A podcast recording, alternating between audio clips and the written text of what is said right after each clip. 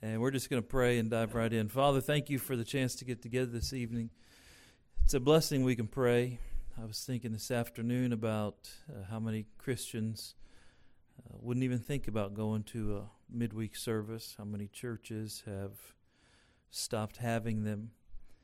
And yet, uh, for the mature Christian, for the one who's close to you, it is such a blessing to be able to come and get around your people and get that spiritual shot in the arm uh, during the week and uh, learn more about you, how to get closer to you. So I pray that your work would be done with us. Then pray for those who are out of town as well. Bless them. Those that are watching online, bless them. Pray that you would uh, do your work in us now in the time we've set aside to study your word. In Jesus' name, amen. And so tonight we're in the second week of our new prayer series. And I want to give you a little Bible study on this subject. Why is it so difficult to pray? Think about that. Why is it so difficult uh, to pray? Now, we know we should pray.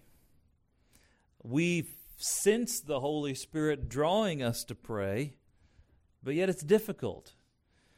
Uh, we learned recently that prayer is a duty something we should do, whether we feel like it or not. We've learned that prayer is a privilege. I mean, we get to talk to God. We learn that God answers prayer. It's not just uh, uh, an act of foolishness. I mean, God answers prayer. And if He's not answering your prayers, then we can help you with that. And maybe He's not going to give you a million dollars, but man, he, he should be answering your prayers regularly. And we should see regular answers to prayer. Might be little things, might just be a parking spot you find at the store it might be a sale on an item you need that you prayed about. It might be, uh, it could be any a variation of countless things. Uh, but we ought to see those regular answers to prayer uh, for sure. So we know God answers prayer. And then we, we also learned last week that prayer is simple. I mean, what is prayer? Prayer is talking to God. I'm talking to you right now. You talk to people when you got to church. You talk to people at work today. You talk to your family you talk to the, the person at the gas station or the, the person bagging your groceries. I mean, we talk to people all the time, but for some reason, we have a hard time talking to God. Why is that? And so, before we get much further into our prayer life, we needed to learn what is prayer. And tonight we're going to learn why is it so difficult to pray. And after we understand ourselves and why it's hard to pray, it's easy easier for us to figure out how to do it uh, and accomplish prayer than constantly feeling like, oh, I should have prayed and I should have done this, but we keep stumbling. And so I want to just give you three simple thoughts tonight uh, that are very easy, but you'll see, I think, from your own experience, how these things trip us up. And I'm going to give you a few strategies tonight to help with this. So, First Thessalonians chapter 5 and verse uh, 23, the Bible says, And the very God of peace sanctify you wholly. And I pray, God, your whole spirit and soul and body be preserved blameless unto the coming of our Lord Jesus Christ. And so this is a, a powerful verse where the apostle here praying that they would be sanctified wholly. And then he mentions the three parts of the human the spirit, the soul, and the body. So we know man is a trinity, just like God is a trinity. You have God the Father, God the Son, God the Holy Spirit. Here in this verse, we learn that man is a trinity with a spirit, soul, and body. All right? Prayer involves your body, your soul, and your spirit. So when we're struggling with prayer, it usually has to do with one of those things. And we're going to look at some of these things. So Prayer involves body, soul, and spirit. We have to be able to sit still to pray. We have to be able to calm our mind and our heart to pray. We have to stop doing other things to pray. And then we have to pray in the Spirit. And then next, I just want to remind us that prayer, although it involves these three parts of, of the, the mankind, of mankind, prayer is overwhelmingly spiritual. Prayer is one of the most spiritual things you can do every day of your life. I look at Ephesians chapter 6. So, although prayer involves body, soul, and spirit, it's overwhelmingly spiritual. Ephesians chapter 6 and verse 18 says, Praying always with all prayer and supplication in the Spirit, watching thereunto with all perseverance and supplications for the saints. So we should be praying in the Spirit. When we pray, we're not only talking to the Father, but we're talking to Him in the Spirit. And doctrinally speaking, if you want to talk about strict doctrine, we pray to the Father through the Son in the Spirit. That's a conversation for another time. We can talk to the Father, we can talk to the Son, we can talk to the Spirit. But if you want to look at a diagram to see how all this works, we talk to the Father through the Son in the Spirit. So prayer involves our spirit, little s spirit, and prayer involves the Holy Spirit, big S Spirit, uh, the, the Spirit of God. Prayer is overwhelmingly spiritual. Matter of fact, I'll just read these to you. Romans 8, 26 and 27 says, Likewise, the Spirit, capital S, the Holy Spirit, likewise, the Spirit also helpeth our infirmities, for we know not what we should pray for as we ought, but the Spirit itself maketh intercession for us with groanings that cannot be uttered. Verse 27 And he that searcheth the hearts knoweth what is, knoweth what is the mind of the Spirit, capital S, because he maketh intercession for the saints according to the will of God. So, in order for true prayer to take place, my spirit that's been resurrected through salvation, being born again, we were dead in trespasses and sins. Now we have new life through Him. My resurrected spirit that communicates with God is speaking to God with the Spirit, in the Spirit, and with the Spirit. The Holy Spirit is our prayer partner, and we'll talk about that at length on another night. And so prayer is overwhelmingly spiritual. This means that prayer focuses on the inner man. Look at 2 Corinthians chapter 4. That new part of you that's saved, we know that when you get saved, you have the the old man and the new man. The old man is that part of you that the sin nature, the new man is that uh, part of you that's saved and born again. The Bible talks about the war, the battle between the flesh, our sin nature, and the spirit. And so once we get saved, we have two natures vying for control. Am I going to live the old way like I used to live in the flesh, or am I going to live according to what is now my spiritual birthright in the spirit and enjoying all the benefits of salvation that we've been given in Christ? And so, who decides that? Well, you decide and I decide. Uh, we're the umpire. We decide who wins. Does the flesh win or does the spirit win? You decide with your will and your mind and your volition. You decide who wins today. This morning, when you woke up, you decided whether you were going to be a spiritual person or you were going to be a fleshly person. All day long, when you were uh, confronted with different decisions that needed to be made, am I going to handle this in a spiritual fashion or am I going to handle this in a carnal fashion? We decide. Now, uh, depending on how strong and how much you've fed and exercised those different parts of you, for some people, the flesh is very strong in their lives because that's what they constantly do. They, they usually make decisions and live in the flesh or according to the flesh, so their flesh is very strong and their spirit uh, is kind of weak in their lives. Other people, once you've been saved and you've been exercising that godliness and, and the Spirit, you're yielding to the Spirit, it gets far easier for you to yield to the Spirit because that's what you've been doing. And although your flesh always has that pull and it's always dangerous, and at any given moment you could do something incredibly foolish, it loses its pull over you as much as someone who's been living according to the flesh. Does that make sense to you?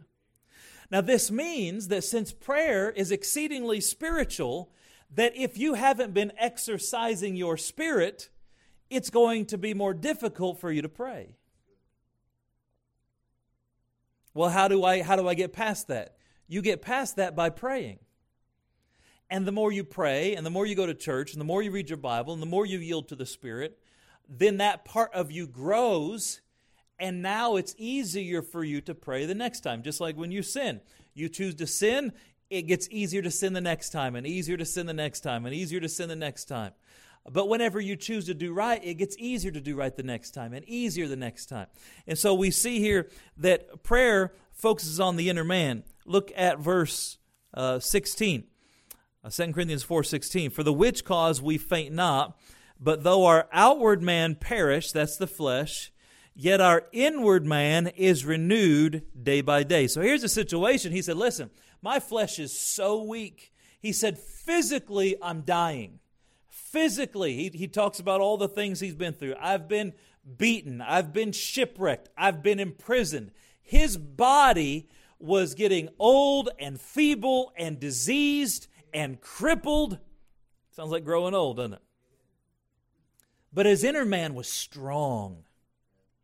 And see, there's going to come a time when I know, especially young men, the Bible talks about the glory of young men, and they, they take uh, heart in their strength and their handsomeness, and ladies take heart in their beauty and their ability to do. Uh, listen, one of these days, all that's going to be gone. And the thing that's going to last forever is that inner man that you have been exercising and getting strong. And so, whether you're young or you're old, it's the inner man that we should be focusing on. And prayer focuses on the inward man and renews the inward man. Look at Ephesians chapter 4. Ephesians chapter 4. We're talking about why is it so difficult to pray? What's so difficult to pray because prayer is spiritual. And a lot of people aren't strong spiritually. They haven't exercised those spiritual muscles. And that could be true whether you're a new Christian and you're just learning these things. It could be true whether you've been saved for a long time, but you've never grown. It could be that you used to be such a strong Christian and then you backslide. And then now you're finding out that the muscles that you have memory of, they used to be so strong and you used to pray and you used to win souls and now you're coming back to God. And it's like, man, this is harder than, than I remember. It's hard because you haven't been exercising those disciplines and those spiritual muscles. And so the way you overcome this is to pray. You learn how to be spiritual by being spiritual. You grow that spiritual strength by choosing to be spiritual when you don't feel like being spiritual, by choosing to be spiritual when it's difficult, by choosing to pray when you don't feel like praying. All right, look at Ephesians chapter 4 and verse 20. The Bible talks about the old man and the new man. But ye have not so learned Christ. Thank, thank uh, God for the example of Jesus Christ. Verse 21 If so be that ye have heard of him and have been taught by him as the truth is in Jesus, that ye put off concerning the formal conversation, the word conversation here speaks of behavior, the former conversation, the old man, which is corrupt according to deceitful lust. So the old man, the flesh, it was a corrupted way of living. It just lived from flesh to flesh, from lust to lust, from want to want, always being deceived by the next promise and boy i'll get drunk and then i'll feel better. No you'll have your head in a toilet puking up your guts. Well i'll take a little drugs and then i'll be, get, get, get feel better. No you're, you're just wrapping yourselves in the chain of addiction. Well i'll just get angry and i tell everybody what i what i feel then i'll feel better. No you'll feel like a fool and a heel after you come to your senses because you made things worse than they were before you started. See these lusts are deceitful and lost people run from want to want from thing to thing being deceived every time. That's not how Christ taught us. Christ taught us a better way.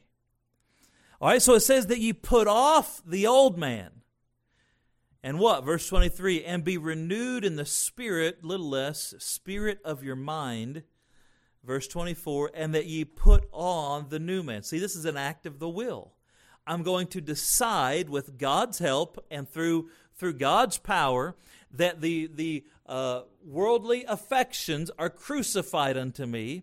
I don't have to live in them anymore. I'm not a slave to my flesh anymore. I can choose to live for God. I can choose to put on the old man. I can choose to be like Jesus. That's hard to be like Jesus when you've never been like Jesus. It's hard to be a, a, a good Christian when you've never been a good Christian.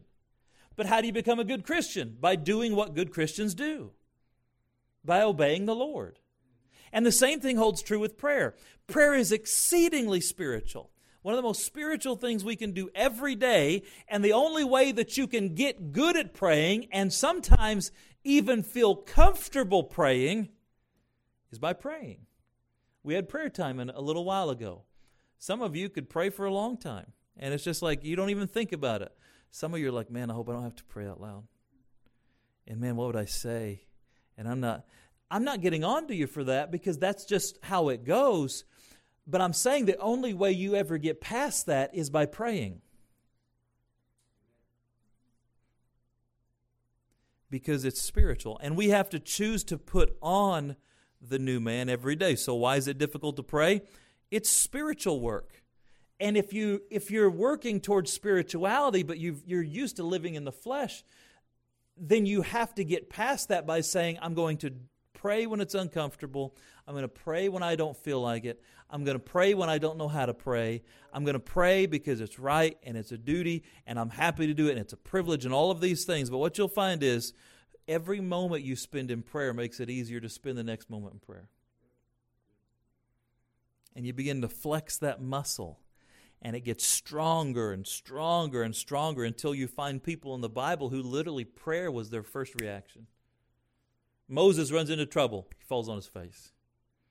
You know, the prophet runs into trouble, he prays immediately. Uh, and, and that's why you see some people where prayer, you say, well, prayer comes easy to them. Maybe now it comes easier, although you're going to see we still have other hindrances. It may come easier to them now, but nobody started off that way. They pray, and it's easier for them to pray because they have been praying. Does that make sense to you? And so, why is it so difficult to pray? Because it's spiritual, and we have to learn to do spiritual work when we don't feel very spiritual. All right, and then under that, I would put that prayer is a spiritual battleground. We've got to understand that Satan will do anything he can to keep you from praying. I mean, anything. Anything. The phone will ring, the baby will wake up, you'll remember a million things that you should have been doing. I mean, anything Satan can do to keep you from praying. He'll make you stay up too late uh, at night watching some dumb show that's not going to matter a hill of beans a second after you watch it and then you wake up late in the morning because now you oversleep, now you don't have time to pray. And I mean, it's always going to be something. It's always going to be something. And so we have to understand that prayer is spiritual work. And later on in this series, we'll, we'll show you uh, how that Satan even engages angels and demons. I mean, when we pray, it moves angels and demons in, in the spiritual word, world. There's a lot going on when we pray. Prayer literally moves the unseen world. Satan's not afraid of you if you're walking around in the flesh. He does he's not afraid of me if I'm filled with me. Oh, but as soon as you get on your knees, now Satan's in trouble. Now his kingdom's in trouble. And so he'll do anything he can lie, steal, cheat, beg, borrow, bribe. He'll do anything he can do to keep you off your knees. And so that's why we have to pray. Amen. So, why is it so difficult to pray? It's spiritual. You say, oh, I don't feel like praying. That's because you don't have an appetite for it. Just like if you've been eating Snickers, you probably don't have an appetite for carrots. But you can't live off Snickers. I've tried. Believe me, I've tried. It, does, it doesn't work. It's awesome for a while. But you can't do that. And, and we have to understand that sometimes we'll say, well, that's just not me. No, that's not the old you. But there's a whole new you waiting to come out. You just have to feed it. You have to get an appetite for the things of God. Well, I just don't like church. Well, that's okay. God will forgive you of that. But the truth is, when I was lost, I didn't like church either. When I first got saved, man, part of my spirit wanted to go to church, and the rest of me was like, You got to be kidding. I'm not sitting there for an hour and a half. We all fight those battles, but you get the appetite for it by doing it and by consuming it. It may feel weird at first, but you work through the discomfort learning to rest in God's presence. All right? Why is it so difficult to pray? Number one, it's spiritual. And then number two, why is it difficult to pray? It's solitary. Think about that. It's solitary. While you can pray with others, personal prayer time must be accomplished alone. We see this in the example of Jesus. Mark chapter 1. Do you think Jesus prayed with people? Sure, he did. I think he prayed with the disciples. I think he prayed with others. Matter of fact, John 17, God lets us in on a beautiful personal prayer he had with the Lord. Uh, the disciples often heard him praying and said, Lord, teach us to pray. Uh, so, of course, the Lord prayed with, with people, but he had a personal prayer time that was just him and the Father. And we have to learn that while all of us should pray with other people, I mean, spouses should pray together, parents and children, uh, Christian bosses and workers, I mean, uh, church members, we should all feel comfortable praying with one another. The most important time for you every day is when it's just you and God. Because that's when you get the strength that comes to live spiritual the rest of the day. Mark chapter 1, verse 35. Speaking of Jesus, and in the morning, rising up a great while before day, he went out and departed into a solitary place and there prayed. So Jesus had the practice of getting up early in the morning and praying before he started his day. Now, if if our Lord Jesus, the perfect Son of God, needed to pray before he started his day, we probably do too. Right? Well, you say, well, I pray at night. Well, you can do that, and I did that when I first got saved. But after a while, I figured out why in the world am I getting beat up all day? And then I come home and God ministers to me. Why not get some help in the morning? So pray in the morning, and then you pray at night too. But you got to start your day with the Lord in the morning and have that. Matthew 14 23 says, And when he had sent the multitudes away, he went up into a mountain apart to pray. And when evening was come, he was there alone. Matthew 26 36 Then cometh Jesus with them unto a place called Gethsemane, and he saith unto the disciples, Sit ye here while I go and pray yonder. And so prayer is solitary. And we have a hard time praying sometime because we have to be alone. Now, that's a couple problems. First of all, for some of you in your stage of life, it's hard to be alone. Right? You got a bunch of little kids, it's hard to be alone, get them all sleeping at the same time. And then as soon as they all get to sleep, you just fall asleep from exhaustion. Right? Or maybe you got you got a really busy life and it's a lot of work and then you come home you got to take care of the, the wife and the kids and you eat dinner and I understand how difficult it is to, to get that time alone, but you need it. Uh, then the second issue is, is we're social creatures. Uh, most of us enjoy being around people. Uh, matter of fact, many people they long for activity, they long for noise. It's amazing how many households they'll have the TV on in the background all day just to have noise. They'll have the radio on just to have noise. They're in the car and they have the radio on just to have noise. Learn to, learn to have it quiet. Learn to turn all that off. And I mean, even the Christian music sometimes. Learn to turn all of it off and have that quiet, those moments of quietness, those moments of, of solitude. Uh, and even, honestly, even if you appreciate and enjoy time alone, and some people are very social, uh, some people really enjoy time alone. I am one who have always required alone time. Even before I was saved, it helps me to clear my head, to think.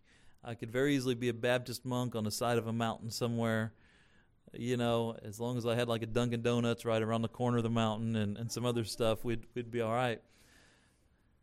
Uh, I've always required a lot. As a matter of fact, when Sarah got sick, one of the, the most difficult transitions for me was learning how to find the time to get that time alone.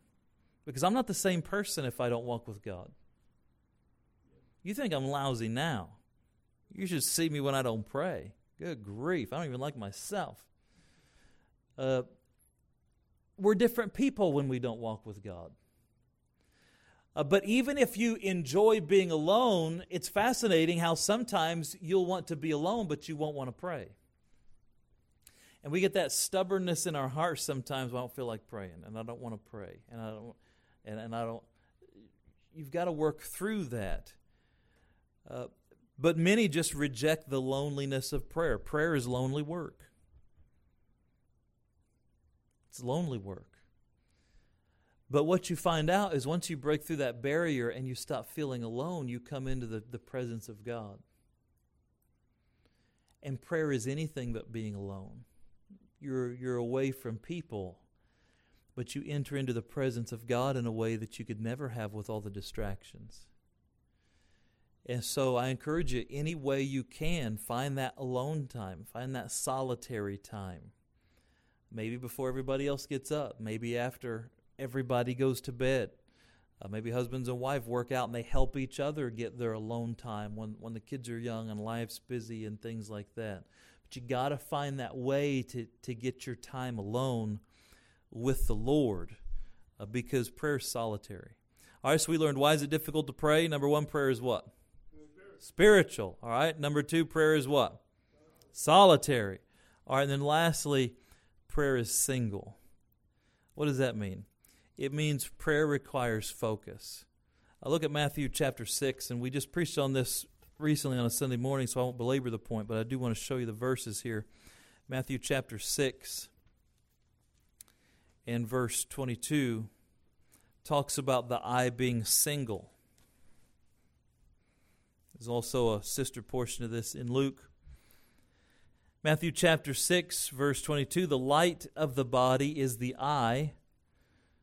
If therefore thine eye be single, focused, thy whole body shall be full of light. But if thine eye be evil, you know, it's an interesting thing here. The Bible says when you learn to focus, you can focus on spiritual things that will fill you with light. But then it doesn't say if your if your eye isn't single, it says if your eye is evil. Why does it say that?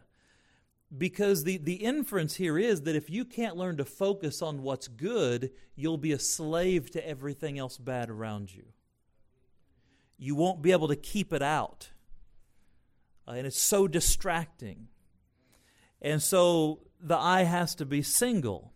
And we have to learn how to focus on what matters. And it goes on to say, No man can have two masters. And so if you don't learn to focus on the things of God, then your attention will be stolen by everything else. If you don't learn to focus on the righteous, then you will become sinful by default. If you don't learn to focus in prayer, then you're going to not pray and be filled with pride and all the other things by default. And so, really, there is a, a commandment here and an admonition to learn to focus on the things that matter. And let's be honest, many people struggle with prayer because their mind is just too busy. They can't calm their mind down enough to focus on all the things that matter. And I know people often say, well, I'm, I'm ADD, I'm ADHD. I don't know any kid that doesn't have some of that in them. Uh, what got it out of you? It's called the paddle. What got it out of me? It's called a detention after school. It's called a assistant principal Roy in junior high that, that was about 350 pounds and had one crazy eyeball Vietnam vet with a paddle about that long. Uh, that'll help you. And so there comes a point where the pain just isn't worth it, you know, and, and, and you learn. By the way, life teaches you the same way, doesn't it? If you don't learn to do the right thing, life will teach you with pain. Pain is a, is a good attention getter. Whoa, I don't want to do that again. And so uh, people say, well, I, I can't. And, and here's what I, I, I don't like the fact that our psychological establishment teaches people they're victims. And I fight this all the time in counseling. Well, you don't understand, Pastor. I can't do that because. And it's almost like they've been given a license to never pay attention. They've been given a license to never sit still. They've been given a license to not do what they're told. You know, we had a, I was dealing with a family one time, and and uh, that one one child was just absolutely out of control. My heart really felt for him, and they said, "Well, you don't understand." We took him to the doctor, and they said he's got oppositional defiant disorder. I said, "Okay, what does that mean?" It means when we tell him what to do, he gets defiant.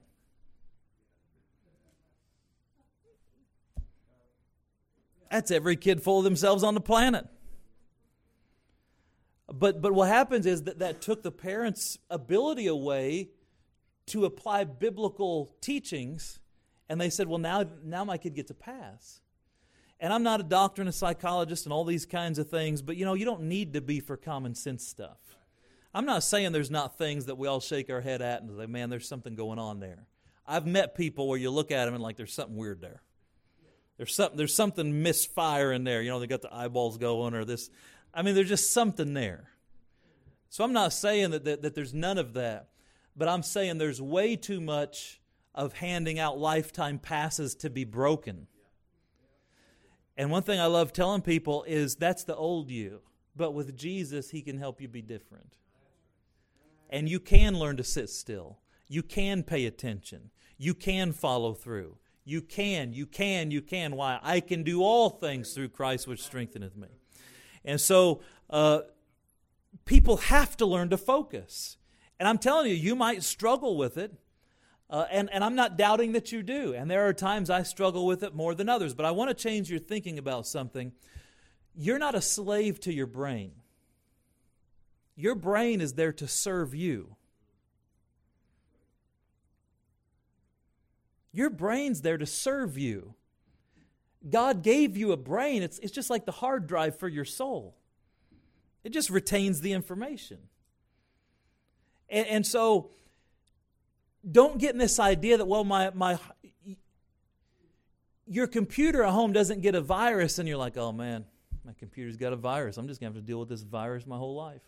The rest of my life, my computer's just going to do whatever it wants. No, you call Jim Frame. And if he can't fix it, you take a hammer to it, right? Because nobody's going to fix it. If Jim can't fix it, no one can. There's a good commercial for you, right? I picture you doing a TV commercial in a Superman outfit and uh, flying above broken computers. I can help you with that if you if, if you want some help. Although we need a modest Superman outfit, but we'll we'll get into that another time. No, when when when your mind Uh, when your computer's broken, you know what to do. The problem is when, when someone's mind isn't functioning right, they don't know what to do about it. And so let me encourage you that unless, unless there's some serious issue going on, and again, I'm not a doctor to diagnose, but I will tell you this your mind works an awful lot like a muscle. And when you think about your mind like a muscle, you realize that, oh, the more I use it properly, the stronger it gets. Uh, there are actually schools where you can go to where, I mean, they'll teach you how to count cards, they'll teach you how to remember long digits. There's all types of, of tips and tricks for you to learn how to use your brain the way it was meant to be used. And, and people are like, whoa, I never knew my brain could do that because it's a muscle. And when you stop looking at it like, like I'm a slave to my brain and know my brain's here to serve me and I can use it like a muscle, then that changes the whole ball game. And so I'm t- I say all that to say that you can focus. You can focus. You say, well, I can't. You can. I can't. You can. I can't. Then you've already bought into that victim status to where now you're just a slave to your mind. And I'm telling you, you have to change that if you're ever going to get into the deepness of prayer, where you learn to block everything out and you get in the presence of God and you learn to be still and be spiritual and be solitary and be single and know what it's like to communicate with God. It's a, it's a life changer. Prayer requires stillness of mind. Here's a couple verses for you Psalm 4 4 Stand in awe and sin not. Commune with your own heart upon your bed and be still. Selah. You gotta learn to be still. Then the famous verse, Psalm 46:10, Be still and know that I am God. And I will be exalted among the heathen, I will be exalted in the earth. Notice that God isn't exalted until you learn to be still. When your mind's so busy, you can't focus on God. I got to pay this bill. I got to do that. I should have done that. I got to do this. I got to do this. I got to. It's just an overflow of information running through your brain. You can't see God through all that. You might catch glimpses of Him. But when you learn to be still and know, then He's exalted. You block all that stuff out.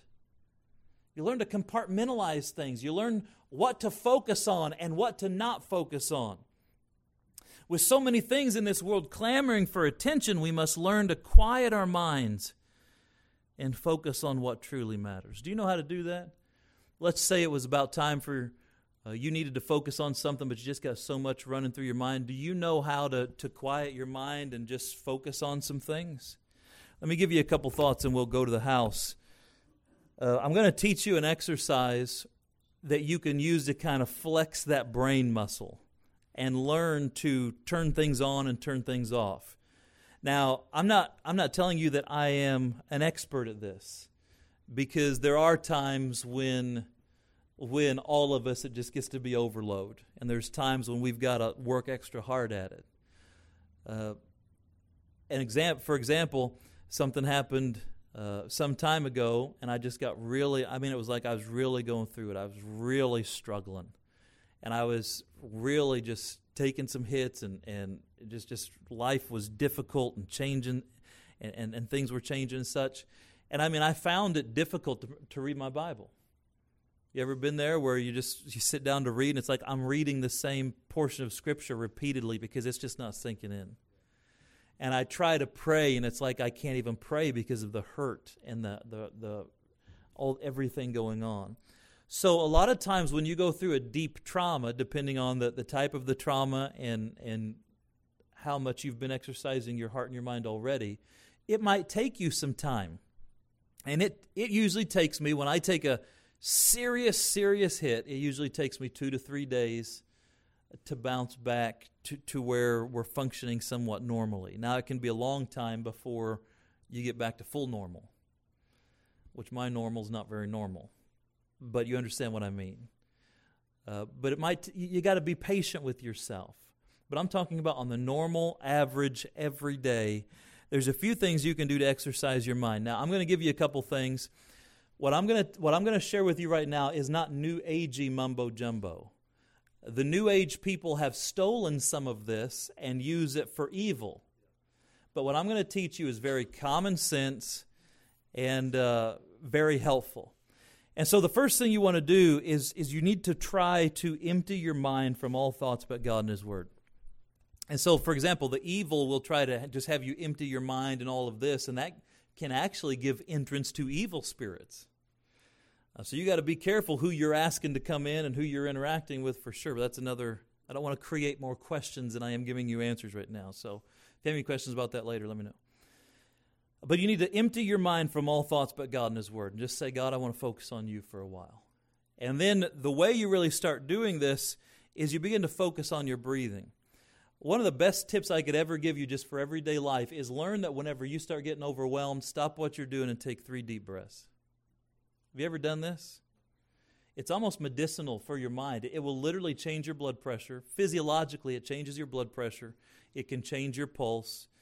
It changes things chemically in your body, but it also changes things in your spirit. And so you start getting overwhelmed, three really deep breaths in through the nose, just as hard as you can, and you want to kind of let your diaphragm come out, breathe. Don't just chest breathe, but I mean really get some diaphragm breathing and then just let that thing out nice and slow. And you do that about three times, and it's almost like just pushing a reset button on everything, and your your your mind and your heart and your body are just like, okay, now I can refocus on things. And then one thing that I'll do is, and and you can do this even just for 60 seconds in the morning to start is sit there and while you're trying to focus on God, if you picture your thoughts going through your mind, just to kind of give it a form, I picture them like clouds going in the sky. Have you ever watched the sky on a beautiful day and you see the clouds going by? They're all different shapes and sizes. And so, as I'm trying to calm myself down, be still, right? I'm sitting still. I still my body. I'm beginning to still myself on the inside, on the outside. I begin to see these thoughts almost like a sky pictured in different clouds, and each cloud might be a thought. And I think right now, you know, I've got to do this, and I've got to do that tomorrow. And tomorrow I need to remember to do this, and I need to remember to call so and so, and I need to. But all those things are just like going by. The key is you learn to just let them go by. It's just like when you're focusing on, like we talk about in 2 Corinthians chapter 10, when you learn to cast down every imagination that exalts itself against Christ, when Satan lofts his spiritual fiery darts at you, uh, the key is that you don't buy into those, right? Uh, you may have had a thought go through your mind today. Well, God doesn't love you. What? You take that thought and say, well, that's not, that's not God's thought. That's not from God. That's from the devil. So you're like throwing it down. I reject that thought. I'm not going to think about that because I know the Bible says this. And so you grab onto the truth. I know God loves me, and I reject that thought. So in your mind, it's all about what you choose to focus on and what you choose to let go. And it's the same thing in life. You might get in a fight with your spouse, and, and the devil jump on your, your spouse and say, See, your spouse doesn't love you. What? Now, if you latch on to that, that's going to get in your heart and mind, and it's going to start eating you up from the inside out. Right? So you don't latch on to that, you throw that away. So as you're practicing this, you can see your thoughts going by as almost clouds, but for right now, I'm just going to let them all go by. And I'm not going to think about any of those things except for God. And then I'm going to start picking things out. I'm going to say, maybe I start praising the Lord and I say, you know what, Lord? I got so much to do, but I can't think about that all right now. But right now, oh, I see that you're holy. And Lord, I want to think about you being holy for a while. And oh, I see that you're eternal. And man, you're eternal. Now, all these things might still be going on, but I'm not paying any attention to them. I'm, I'm choosing to focus on specific things. Now, that's going to be hard for you when you first start trying it. And by the way, that's just one simple idea. You can find a way that works for you. But I'm telling you, your prayer life will suffer if you don't learn to be single and learn to focus. Another thing I do is I very rarely, if I'm in deep prayer, I never pray without a pen and a piece of paper. Two reasons. Number one, uh, God might tell me things I need to write down, right? Which he does. Number two, maybe Satan reminds me of something that really is urgent and I drop the ball on. And sometimes, no matter how much you try this and you're trying to focus, you'll have a thought come in that's so compelling that you feel like, I got to get up and do this right now, or I got to go do this right now. I got to. But what I'll do is not, I won't get up and do it because I know those are all tricks of Satan, right? I've got so much to do, I could stay off my knees all day. But I'll write it down so that because what happens is if you say, well, I'm just going to remember that, now there's a piece of your hard drive that's trying to keep that in the RAM while you're trying to do something else over here. And oh, I'm going to remember this too, and I'm going to remember this too, and I'm going to remember this too. The brain was made to have thoughts, not hold thoughts. Right? That's why we write things down. And the more you're trying to hold up here, the less you have to do whatever else you need to do. So learn to empty your brain. That's why you have to do lists and all these types of things. Try to keep your brain empty have some type of system to control all of that so you can focus on the details that matter. And so uh, you exercise your mind by practicing control, focusing on the things that matter. So we conclude tonight many people struggle with prayer for these reasons it's spiritual, it's solitary, it's single. Now, which one's hardest for you? I want you to think about right now why is the reason I have trouble praying? Maybe honestly, I don't feel very spiritual. Maybe I feel very spiritual, but I just have a hard time being alone. Maybe maybe I feel spiritual and I have a hard time being alone, but I just can't get my mind to slow down. Uh, these are going to be three of the big things that will keep you from praying. So uh, let's work on these things. Amen. And keep coming. We'll talk to you about how to pray and not, not just pray, now I lay me down to sleep, but get into the deep things of the Lord.